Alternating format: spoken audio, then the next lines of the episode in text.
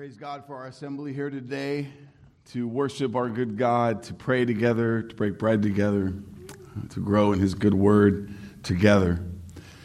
Turn with me in your Bibles to the letter of Ephesians. We are joyful to continue our sermon series to this most um, just important letter in the New Testament, this, this great gift of God to us, this writing of Paul to the church in the region of Ephesus. We're in chapter 4. Today we will focus on verse 14. Paul's focus in the early parts of chapter 4 have been on this awesome unity that God has given to the body of Christ. And in verse 11 and 12, Paul speaks about the appointed leaders of the church, God appointed leaders that he's put in place to, to train up his blood bought people, to build up the body of Christ to teach and equip the saints for the work of the ministry, for the maturing of their knowledge of sound doctrine and Christ likeness. There's an important practice of these things that we are to have and to value of what it means to mature in faith and life. The teaching and the equipping of the shepherds is needed for this maturing, but it's also to help us be protected from false doctrine or sinful worldly ideologies. Last week we saw Paul emphasize in verse 13 we're to grow in the knowledge of God and in unity as to what we believe. God's word teaches us. And I will say, if you're just joining us this week to focus in on verse 14 and you missed last week, sermon on verse 13. You really should find some time this week to sit with that podcast sermon and listen to it. That foundational framework in verse 13 really sets up what we do today in verse 14. Our being equipped in sound doctrine and spiritual maturity is a major way that God not only matures us, but equips us to discern falsehood. Understand with clarity that God's standard is not the world's standard. God's standard is perfect and holy. This is why we're desperate for Jesus. For, for no one meets God's standard without Christ. Praise God for the spotless lamb that was slain in our place. God's standard remains on us. But now in Christ, we have the power in the Holy Spirit to grow in maturity, to solidify our conviction and confession to God in truth. Church, this is so needed for us today because we, we need to mature. We need to be equipped, solidifying our understanding of God's ways so that our feet and our faith is fixed and knocked around by the circumstances of a broken world, the storms that rage swayed to worldly or fleshly or secular ideas or values that do not honor God and will not only negatively affect us, but will negatively affect those in our wake, our children, our families. We have an important work to do today. As acceptance of sinful ideology is all the more acceptable nowadays in ways that it absolutely should not be, according to God's holy word and standard. Again, too often people want to dismiss some of this to say that's, that's religion. It's not. This is God's word, God's command. May the Lord bring conviction and clarity today as to what honors Him, that we would grow in Christ all the more in these things. Look with me at verse 11 through 14 as we prepare to dive in. We'll be reminded of the context of our verse.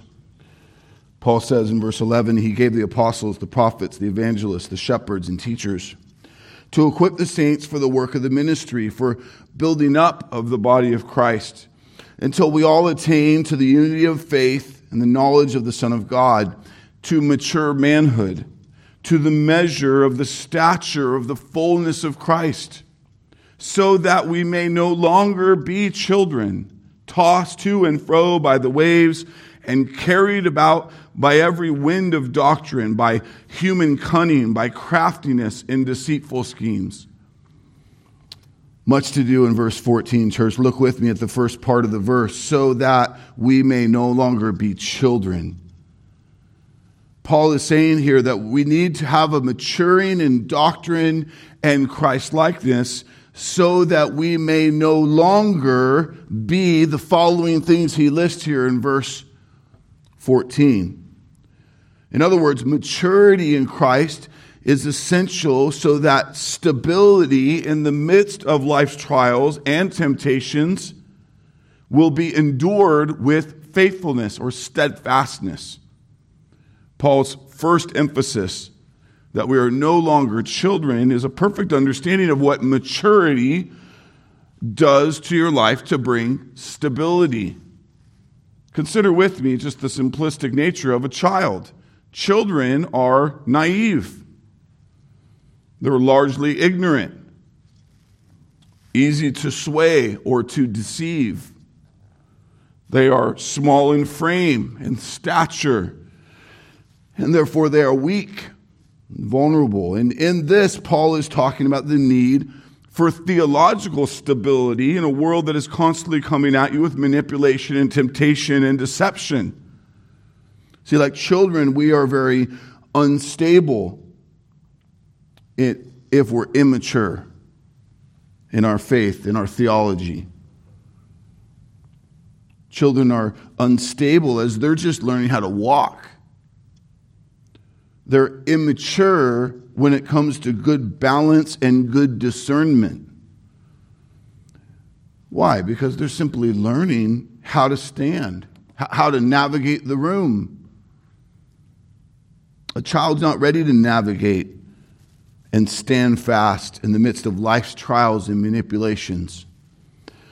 It's God's good plan that we all mature into adulthood and don't remain children to do this life. So, see with me today Paul's emphasis to say this applies to our spiritual life as well, that we are not to remain children, but are to mature that we would endure the trials and temptations of this life. See with me how critical stability is the ability to stand and endure without being knocked over easily. The storms of life will rage. Are you stable in Christ? Are you fixed in Christ, standing on the rock? Jesus gives good, clear illustration and emphasis to this in his teaching in Matthew 7 24 through 27. Everyone who hears these words of mine and does them will be like a wise man built, who built his house on the rock. And the rain fell, and the floods came, and the winds blew and beat on that house. But it did not fall, because it had been founded on the rock. And everyone who hears these words of mine and does not do them is like a foolish man who built his house on the sand. And the rain fell, and the floods came, and the winds blew and beat against that house, and it fell. And great was the fall of it. To truly be built on the rock that is the gospel, that is Christ Jesus and his holy word, means you have heard the gospel and you've given yourself to Christ. You see that you now belong to him it is your joy to belong to Him. So that in this you long to know Him, you long to obey Him, you study His Word. You are faithful to be committed to the local church, to sit under solid biblical teaching. You're, you are humble to be discipled, to put yourself around mature believers who really can equip you and hold you accountable and walk with you. When you hear the instruction of the Lord, you obey it. You don't reason with it, you don't excuse it, you submit yourself to it joyfully. You trust that God is perfect and holy and good. If you've never seen the beauty of the gospel, the the grace of God to send his only son to live without sin, to die in the place of sinners, and to rise and conquer death.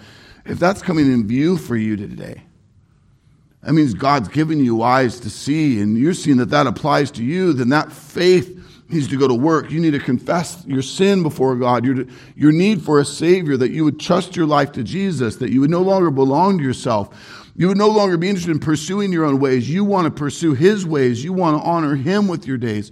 Repent and believe and be saved.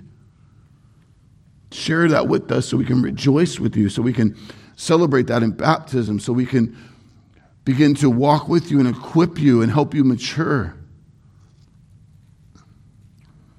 Church, Jesus is the rock, He's the foundation. Praise God for this. It's the words of one of our favorite hymns Christ alone is our cornerstone. Weak made strong in the Savior's love. Through the storm, He is Lord. He's Lord of all. Church, slow this morning to consider how true this is for you. Because it will be tested. The storms will rage, they will be on your house of faith. I'm glad you're here. I'm glad you're leaning in, but just getting here, just getting through this hour is not enough. Is your life built on Jesus? Oh, how sweet it is to move from practicing religion to knowing and walking and growing in Christ. When you're fixed in Christ, then you will no longer be susceptible to be undone by others, by others' mishandling of you. Let me ask you, how often are you undone or upset when other people don't love you like they should, or at least like you want them to? Maybe that reveals that you're not as fixed in Christ, grounded in Him. You're trying to be grounded in other things. You're, you're trying to have your identity in other things, maybe as spouse or parent or child or sibling or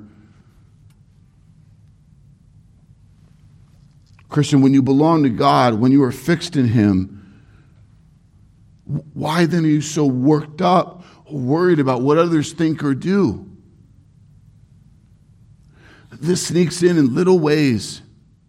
And it can be really haunting. It can be, and it can really be a big part of our instability. We should be backstroking in the ocean of God's love and not undone by the raindrops of misapplied love of others. Church, when we are rooted and grounded in God's love, our identity is secure. When we're fixed in Christ, we're no longer susceptible to our floundering fleshly emotions. If our, if, if our flesh is what we're living out of, then we will be emotional people. Easily angered, easily disappointed, envious, sad, let down, bitter. Beloved, when you're fixed in the rock, on the rock of Christ, you are stable. Paul's saying here clearly we're to be equipped in God's word. We're to be growing in good doctrine. We're to be growing in our unity of the faith. Why? So that we would not be children tossed to and fro by the waves, carried about by every wind of doctrine, by human cunning, by craftiness and deceitful schemes.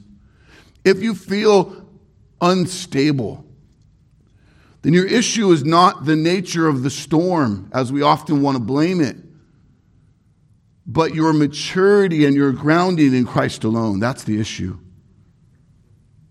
You don't need more of life to go your way. That's not the solution.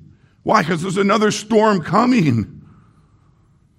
You need more of Christ as your identity and your stability. For those of, you who struggle with this, you likely need a greater commitment to the church. You need to move out of this semi passive, comfortable thing you've been in and move to a new tier. You need to move through the hurts of your past, through the, the ways that the enemies caused you to have reservation. To be committed to sitting under sound teaching, to be discipled by more mature brothers and sisters in Christ. Without this maturity, you will struggle to know real stability. You'll struggle to not feel like a child who's constantly wobbly and falling over. Let's look at the next part of the verse. So we may no longer be children tossed to and fro by the waves.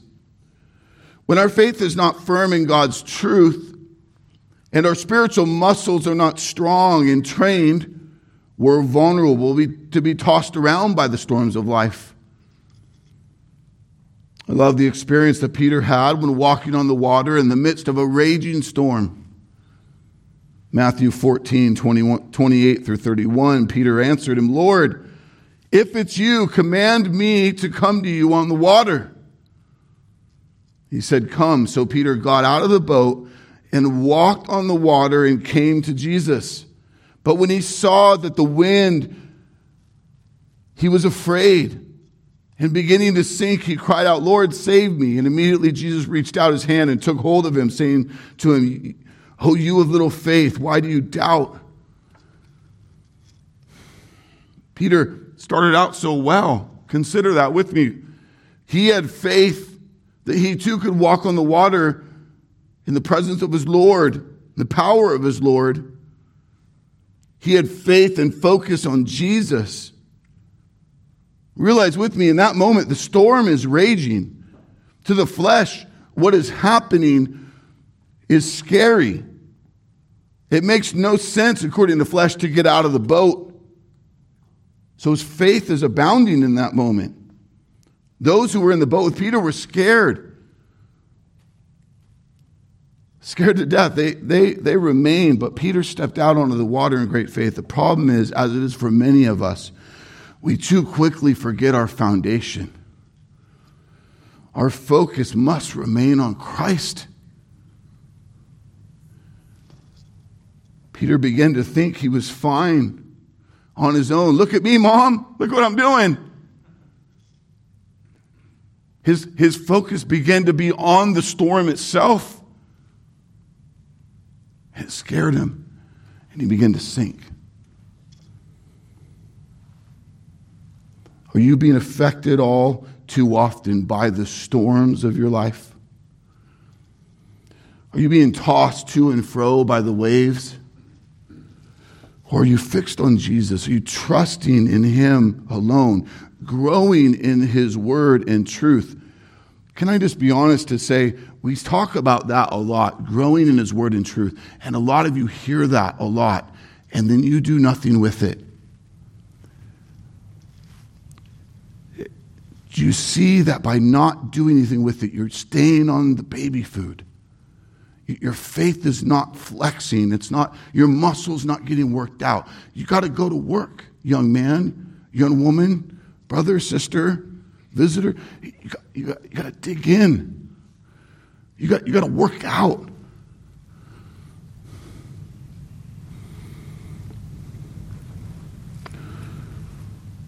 Are you walking steadfastly in the midst of life storm?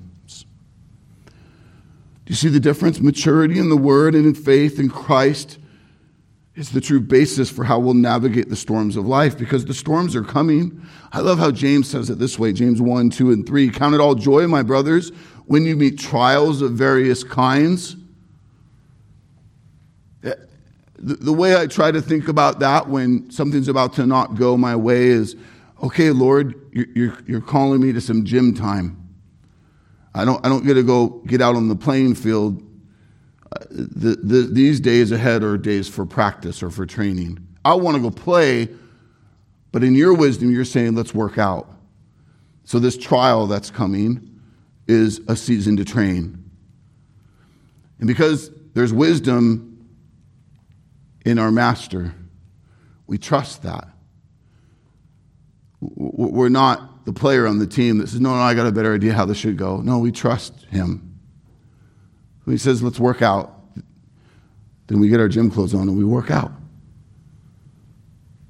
And maybe that's a financial hardship. Maybe that's a physical ailment you're facing. And you say, Let's do some refining. Maybe, maybe that's in the midst of a relationship or something else that's going on in your life. God's saying, let's fine tune this. Let's, when we meet trials of various kinds, let's count it as joy. For we know that the testing of our faith produces steadfastness. And then in verse 12 of chapter 1, James says, Blessed is the man who remains steadfast under trial. Do you see a mature man there? Steadfastness is another way of saying faithful or spiritually mature. Remaining steadfast means remaining full of faith in God despite the obstacles you face. You're steadfast. Let me ask you is your faith steadfast, even under great pressure? Are you known as someone who just talks about your faith in Jesus, or are you known as someone who really models that faith in the midst of great pressure and hardship? Church trials are coming to test our faith. But see with me, this is a good thing. Because faith that is not tested is faith, is faith that is still or faith that is stagnant. It's not faith at work. Many people who call themselves Christians do so because they grew up in the church. They've had maybe a few emotional experiences whereby they've professed faith in God. But that's about all their faith journeys produced. When they were tested, really tested, they walked away. When the opportunity to get busy with life presented itself, they stepped, they stopped being faithful to the church. They stopped being faithful to growing in Christ. They got excited about the pay raise, the new gig, the opportunity to coach the elite team, the opportunity to whatever. They got busy with the world's agenda. When their commitment to serve God became too hard or too inconvenient, they went back to serving themselves. But faith that is truly faith in God is faith that saves, is faith that takes over your life in every way. Can I just challenge those of you who maybe, as I'm talking through last, those last couple scenarios, are going, man, I'm, I feel like I'm doing good. I'm remaining faithful. But are you still guilty of letting a situation be so confounding that your faith's not really getting exercised in that area?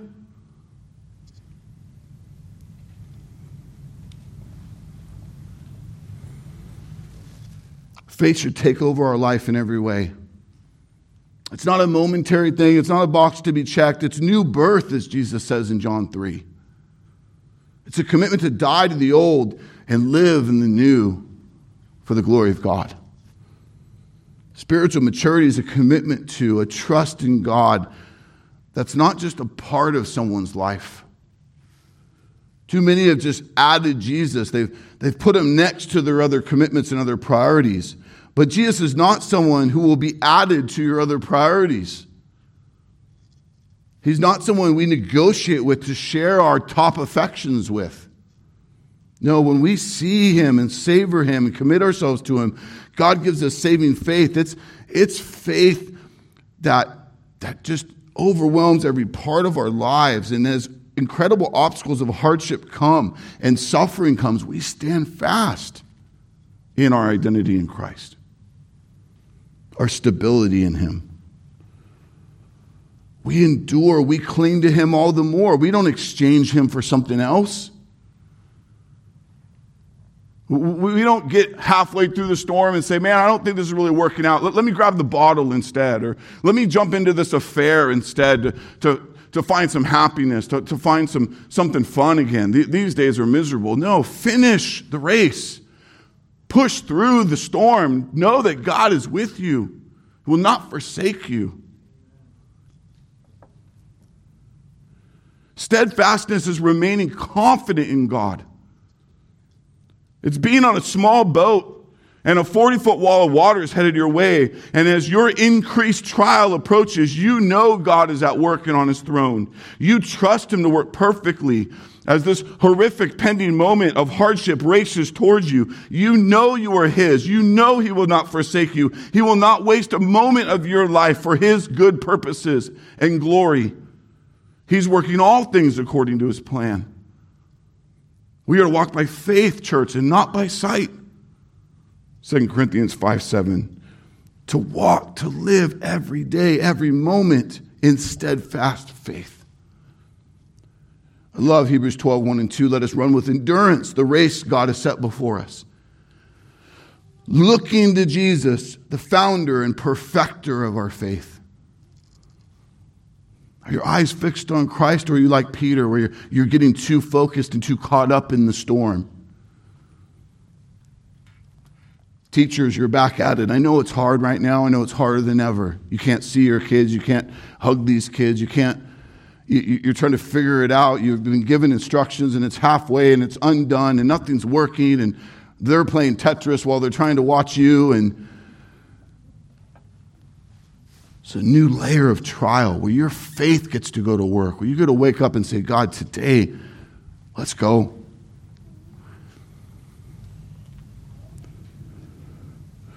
Church, the point is this we must be maturing in sound doctrine, maturing in our faith in God, our dependence, our trust in Him, so that when the storms rage, and they will, we remain steadfast instead of those tossed to and fro by the waves. Look with me at what Paul says next. That we no longer be children, we no longer be tossed to and fro by the waves, we no longer be carried about by every wind of doctrine. The term wind of doctrine is meant to convey flippant, ill founded, unbiblical, unestablished, trendy beliefs. It's false doctrine. It's not the truth of God according to his word. That's long standing, enduring. It's new, it's trendy, it's unbiblical. And it's compared to wind for its lightness and its emptiness. There's a sinful pride, watch this, that can work and affect a person's propensity to grab hold of trendy doctrine because, watch this, the flesh struggles with the notion of being old fashioned, of being outdated. Whatever part of the flesh that wants to be cool, that wants to be current, struggles with the notion of being old fashioned and outdated. You got to see that that is a fleshly thing. There can, be, there can be this fear of being left behind by the newest generation. And so, too many Christians fall into compromise with the aim of keeping themselves relevant and current. Can I speak to a touchy area where we might be slipping into this? Parents, we are in danger of doing this with our own children. In the most important season of their lives, their childhood, before they're adults, they are to be raised, they are to be trained, protected, and shaped by you. And yet, far too many parents fall prey to the concern that their kids will not keep up with the trends of society or might grow to not like them, so they compromise their convictions and hope for the best. In 21 years of pastoral ministry, I've come to see what an absolute disaster this is. Nothing is better for the training up of your children than the ways of God. No new trend is what they need. None of them. Nothing will benefit them more than the ways of God. No compromise for trendy thinking or practices will be better for them. It will all the more often be for their worse. Church, trends are just that. They're trendy. They come and they go. May we see the error that it is to allow our doctrine, our convictions, our practices to follow the world's trends. Hebrews 13 9, do not be led away by diverse and strange teachings, for it is good for the heart to be strengthened by grace, not by foods which have not benefited those devoted to them.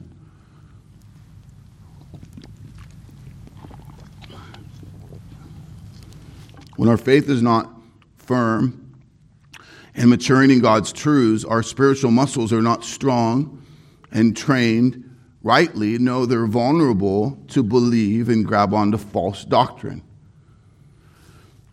For those of you who grew up in the church or spent a long time in the church before coming to disciples or another solid Bible based church, and for some of you who've been a part of our church in its history before our Reformation 12 years ago.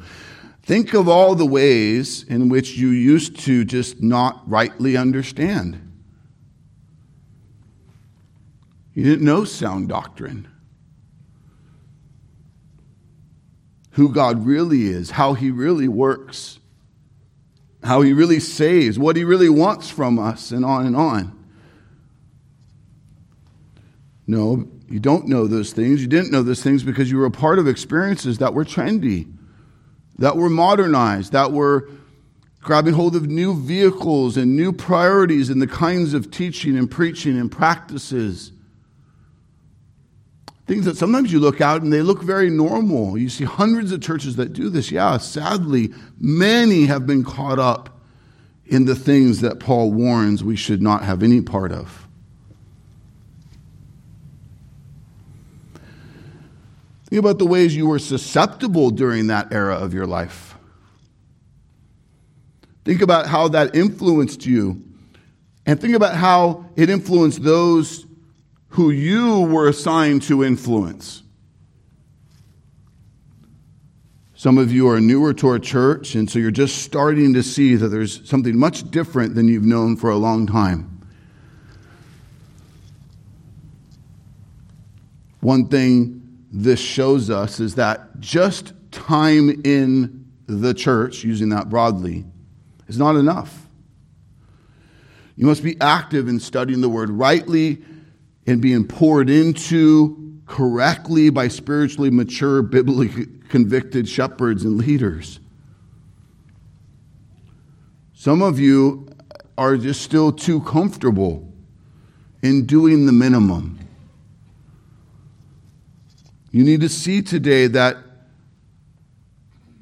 you could really grow in spiritual maturity if you would just humble yourself and really lean in with some commitment and some coachability.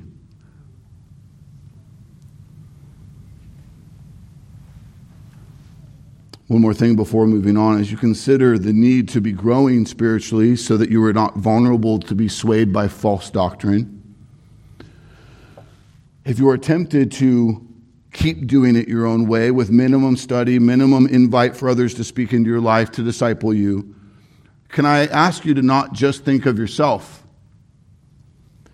but think of all those who will follow you your children, grandchildren, your friends, your family, your coworkers.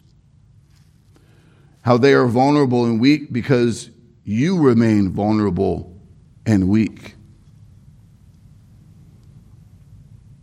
Look with me the next part of our verse. So that we may no longer be children tossed to and fro by the waves, carried about by every wind of doctrine, by human cunning, by craftiness in deceitful schemes.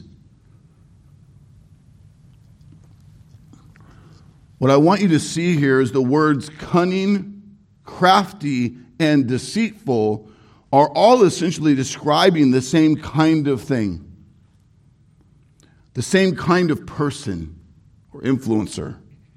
It is someone who is attractive or skilled at deceiving or manipulating others. The Greek word cunning here was used in that day to signify a game of dice. It's describing someone who's a trickster who cheats people, who deceives or corrupts them. It's a right description of false teachers who deceive in the hearts of the immature as the gaming tricksters cheat men out of their money. No one likes to get scammed. But there's something in the flesh that's still alluring to that street side game something fun about it, something adventurous about it. Sometimes we think, I'll find the scam, and you come to discover you were ill equipped and still fell prey. No one likes to be cheated or hustled, but it takes discernment and maturity to not be fooled into deception. The kind of maturity we are to have in solid doctrine and Christ likeness that Paul spoke of in verse 13. Where do we see this kind of deception in Scripture? Well, we need look no further than the most famous moment. It seems to kind of float above the rest the serpent in the garden when he tempted and deceived Adam and Eve. Look quickly again at that passage with me Genesis 3, verse 1. Now the serpent was more crafty, there's that word, than any other beast of the field that the Lord had made. He said to the woman, Did God actually say, You shall not eat of the tree in the garden? Satan has a lot of tricks that he uses to tempt us to believe his lies. In this, he tries to confuse us with what God has really done. We need maturity to be like June so we can laugh at his deception instead of fall prey to it. Genesis 3 2 through 4. The woman said to the serpent, May we eat of the fruit of the trees in the garden? But God said, You shall not eat of the fruit of the tree that is in the midst of the garden, neither shall you touch it, lest you die. But the serpent said to the woman, You shall not surely die. Satan loves to blur the consequences of sin. Consequences God has made clear. Verse 5 For God knows that when you eat of it, your eyes will be opened, and you will be like God, knowing good and evil. Satan loves to attack the way we view God with lies and deception. Verse 6 So when the woman saw the tree was good for food and that it was a delight to the eyes. See the reasoning, the fleshly reasoning that stands opposite of God's straight and clear command and warning? That the tree was to be desired to make one wise. She took of its fruit and ate. She also gave some to her husband who was with her, and he ate. Satan doesn't care about our well being, our future. Neither do the modern movements or ideologies or false teachers. Their goal is not the glory of God, their goal is something else, something self serving, some other agenda. The enemy wants to trap, trap us, to trick us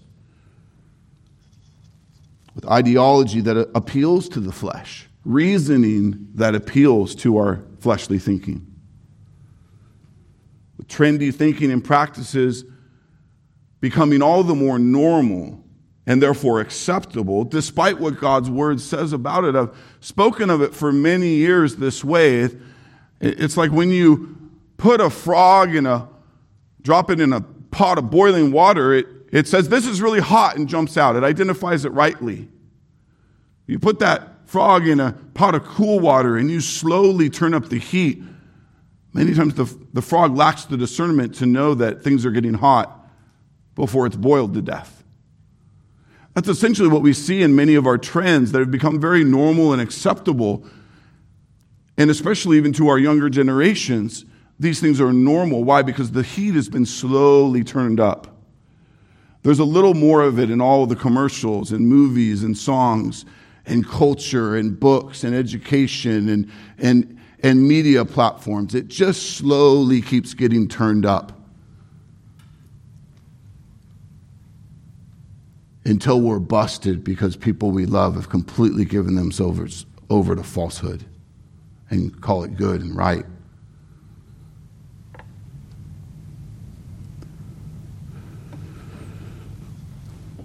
Many of these things seem fine, but in the end, they get you. They, they make peace for you and your household in the moment, but they lead to destruction. movies, music, TV, experiences of your friends, preferences of your children slowly warm us up to accept things that God says are sinful and wrong. It's deception.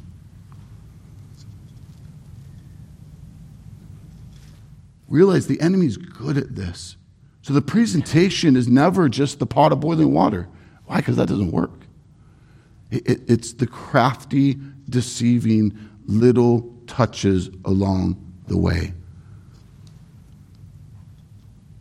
God, God knew we would face temptations like this in our modern day. He knew how prevalent wicked and sinful things are in this broken world. He, he knew how vulnerable people would be to accept them as good and normal, even though his word is clear to say otherwise. Listen to the warning, 2 Corinthians 11 3. I'm afraid that just as the serpent deceived Eve by his cunning, your thoughts will be led astray from a sincere and pure devotion to Christ. Romans 16, 17 through 19, I appeal to you, brothers, to watch out for those who cause divisions and create obstacles contrary to the doctrine you have been taught. Avoid them. For such persons do not serve our Lord Jesus Christ, but their own appetites. By smooth talk and flattery, they deceive the hearts of the naive. For your obedience is known to all, so that I rejoice over you. But I want you to be wise as to what is good and innocent, as to what is evil. Colossians 2 8, see to it that no one takes you captive by philosophy and empty deceit according to human tradition, according to the elemental spirits of the world, and not according to Christ. Sadly, there are popular churches in our very city who do not teach the truths of God. They've found other vehicles, other modern, modern ways to create culture and to help people see some advancement in their lives. But at the end, we are to judge it based on its doctrinal rightness. And so, no amount of good experience, no amount of God's providence, even to still use such a church in your life, means that somehow now it's acceptable. Church, we need to have discernment. This goes for the books we read, the people we watch on TV.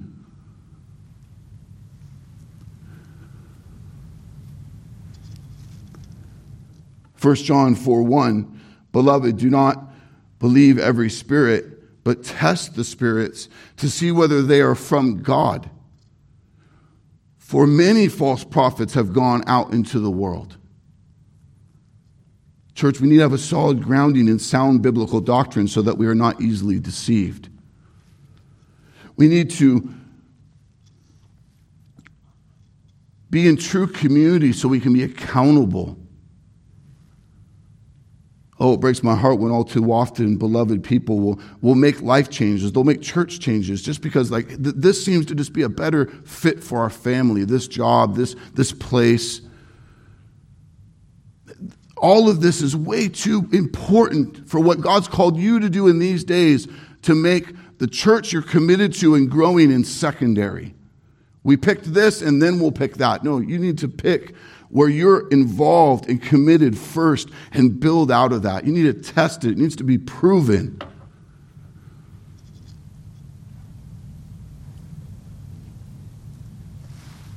We need each other for true accountability. We need our shepherds to guide us in wisdom and in the word. You need to ask more than you do. Instead of just, hey, this is what I've been working on and I think I figured it out. What are some of the deceitful schemes, the craftiness, the human cunning or reasoning that secular society and sadly many Christians, quote unquote, are susceptible to or even affirming or even endorsing of? I'll pick a couple big ones because sadly they are true of this definition and need to be confronted. The first is sexual sin. There is way too much acceptance and tolerance of sexual sin in our society. Sin that godly clearly calls wicked in Scripture. In all the different list of sexual sin in Scripture and all the different list of sin in Scripture, sexual sin is in just about every one of them. Why? Because God is wise, because God knows. L- listen and understand, church, that you may not be deceived. 1 Corinthians 6, 9 through 11. Or do you not know that the unrighteous will not inherit the kingdom of God? Do not be deceived. Neither the sexually immoral, nor idolaters, nor adulterers, nor men who practice homosexuality, nor thieves, nor the greedy, nor the drunkards, nor the revilers, nor the swindlers will inherit the kingdom of God. And such were some of you. But you were washed, you were sanctified, you were justified in the name of the Lord Jesus and by the Spirit of our God. Praise God if you were one of these things, because you've been forgiven in Christ. You were made new. I love the testimony of redemption and restoration that God has in the people of our church. I love how many of you are growing to a place of maturity where you're willing to share the reality of the wickedness that was in your former days. Why? Because it's been overcome by the victory of Christ. Amen? That's your new identity. It is sinful deception to call any type of sex outside of God ordained marriage good or permissible. It is sinful deception to say that there is a permissive way for homosexuality or transgenderism to be practiced or endorsed. But our society says otherwise. It says it loud lately. Why? Because they hate God and his and his holiness.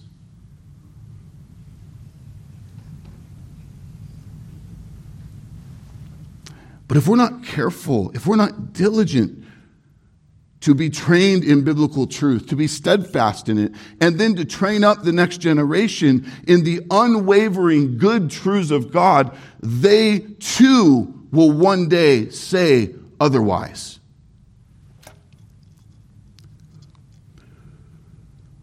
What else do we see as normal in our culture but an affront to the holy standard of God? Abortion. Genesis 1:27 God is clear to say that God created man in his own image.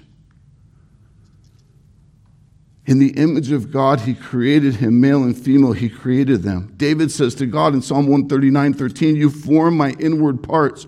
You knitted me together in my mother's womb. I praise you, for I am fearfully and wonderfully made. Wonderful are your works. My soul knows it very well. My frame was not hidden from you. When I was being made in secret, intricately woven in the depths of the earth, your eyes saw my unformed substance. In your book were written every one of them, the days that were formed for me, when as yet there were none of them. God has ordained that human life begins at conception. A human life begins when God, the author of life, ordains it. In the dark and intimate workings of the body, He designed it to take a life conceived in the womb and to destroy it is murder. There is no justification, no rights of another person or circumstances of life or convenience that justify the destruction of what God has ordained to be. God's word is clear you shall not murder, Exodus 20, verse 13. Church, we are to be doers of the word and not hearers only. James 1:22. We cannot know what God's word says is true and say amen and then do something else. James says that one of the great signs of true mature faith is in God is a faith that's lived out in our obedience to the holy word that we do not just hear it but we do it. You are not trusting God if you do not obey God. The byproduct of true, true love and trusting God is devotion to Him. Are you trusting God? Are you, or are you trusting man made solutions or ways?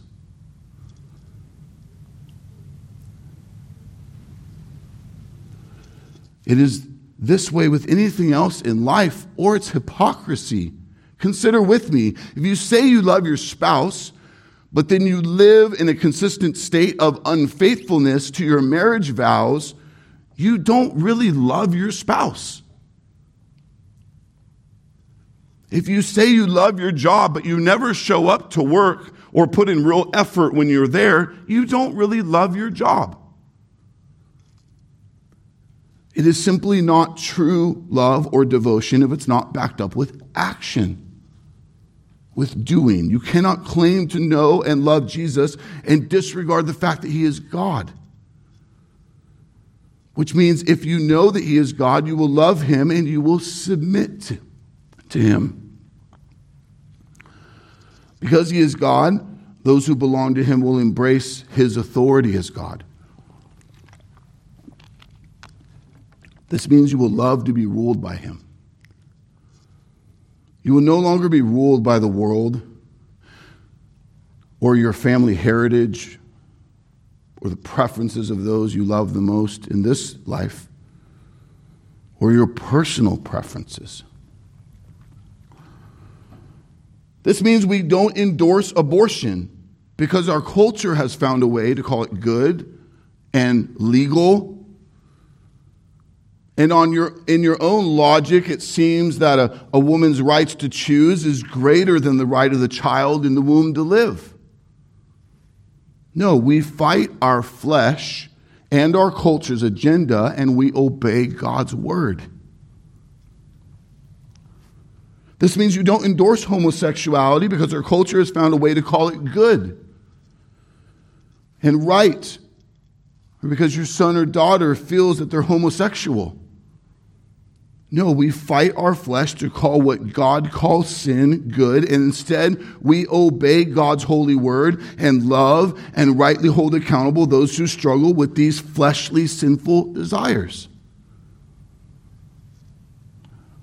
The, Bible is God's word. It's breathed out by Him. It's inerrant, infallible, and the final authority for determining what is true, what we must believe, and what is right, how we must live.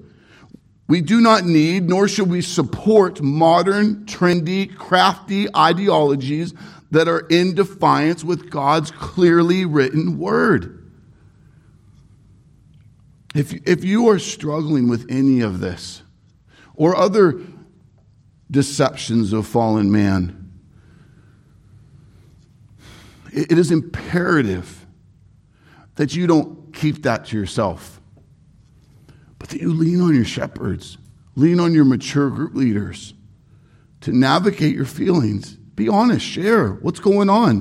What are you seeing? What are you wrestling with?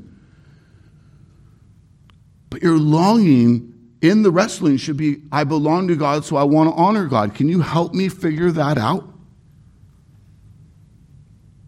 We love you and we're here to walk with you in these things. John 14, 21, whoever has my commandments and keeps them, he it is who loves me. And he who loves me will be loved by my Father, and I will love him and manifest myself to him. The evidence of a true believer who loves Jesus as Lord of their life is the one who has and keeps the commandments of God. A.W. Pink said it this way about this verse. He says how this verse rebukes the increasing antinomianism, anti law of our day. In some circles, we cannot use the word commandments without being frowned upon as legalist. Multitudes are being taught the law is the enemy of grace, and that the God of Sinai is a stern and forbidding deity, laying upon his creatures a yoke of grievous to be borne. Terrible travesty of the truth is this the one who wrote upon the tablets of stone is none other than the one who died on Calvary's cross. He who here says, If ye love me, keep my commandments, also said at Sinai that he would show mercy unto the thousands of them that love me and keep my commandments. This was written by A.W. Pink 100 years ago, and how sadly true it still is today. Church, this shows us how potent sin is sin in mankind to give us the audacity to want to rewrite what the Lord has made clear, to repackage or reprioritize what God's made clear. We are saved by grace alone, through faith alone, in Christ alone, and not by our obedient works or will. This is true, but it doesn't mean the moral, universal commandments of God, the new covenant, positive law commands of God, are not for us to obey. The good news is that we who are in Christ now have the power and the desire to obey the good and right commandments of God. In Christ alone is this possible and the evidence of our salvation. The result of regeneration means the sovereignty, the sovereign God gives us a new heart, new desires, and the tree of our life will go on to produce good fruit.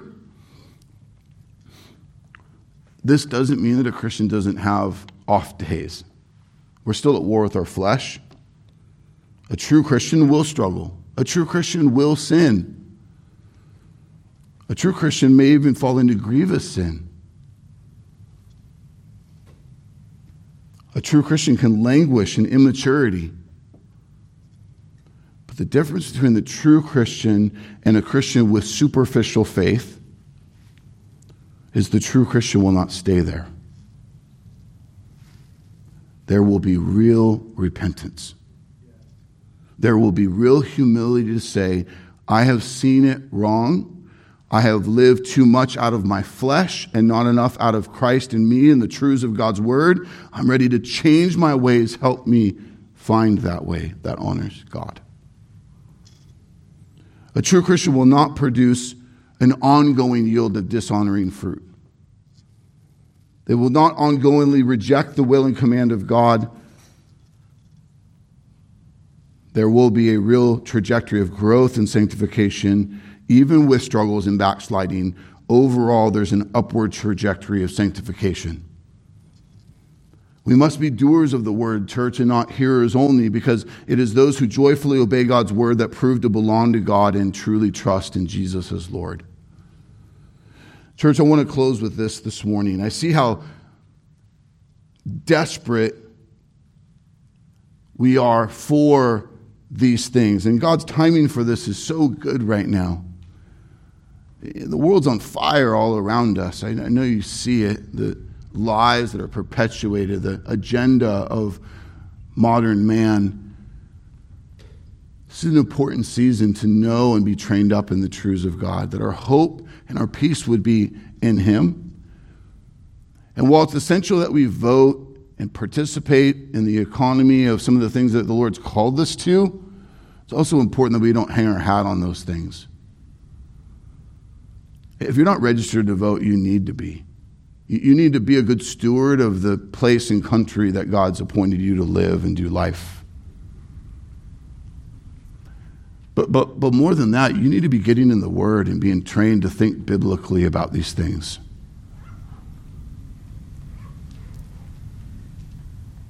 We need to be careful not to project our hope or our allegiance to some political leader or agenda.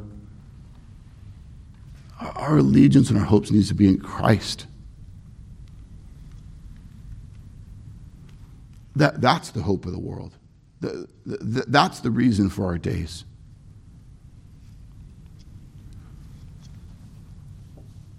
We need to be maturing to keep on this path. We need to be corrected. We need to be guided. How essential it is that you are sitting under sound preaching and teaching, that you are being discipled under greater maturity. But really consider for a moment with me the wise words of the psalmist as we close today.